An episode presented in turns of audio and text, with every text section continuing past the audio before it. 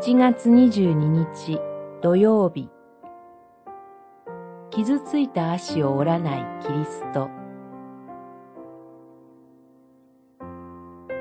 マタイによる福音書12章。20節。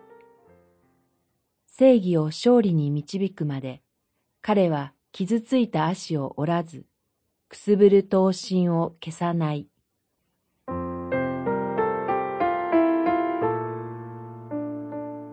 ある安息日に、主イエスは片手が苗えた人を癒されました。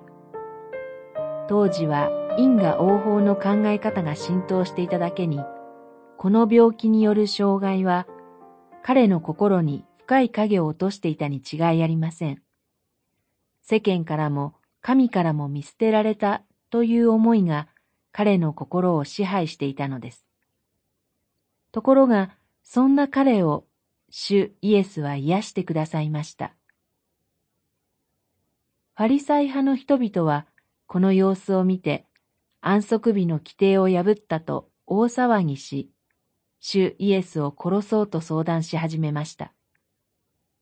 ところが、福音書記者マタイは、この主イエスのお姿こそ、イザヤ書42章1節から4節の予言の成就なのだというのです。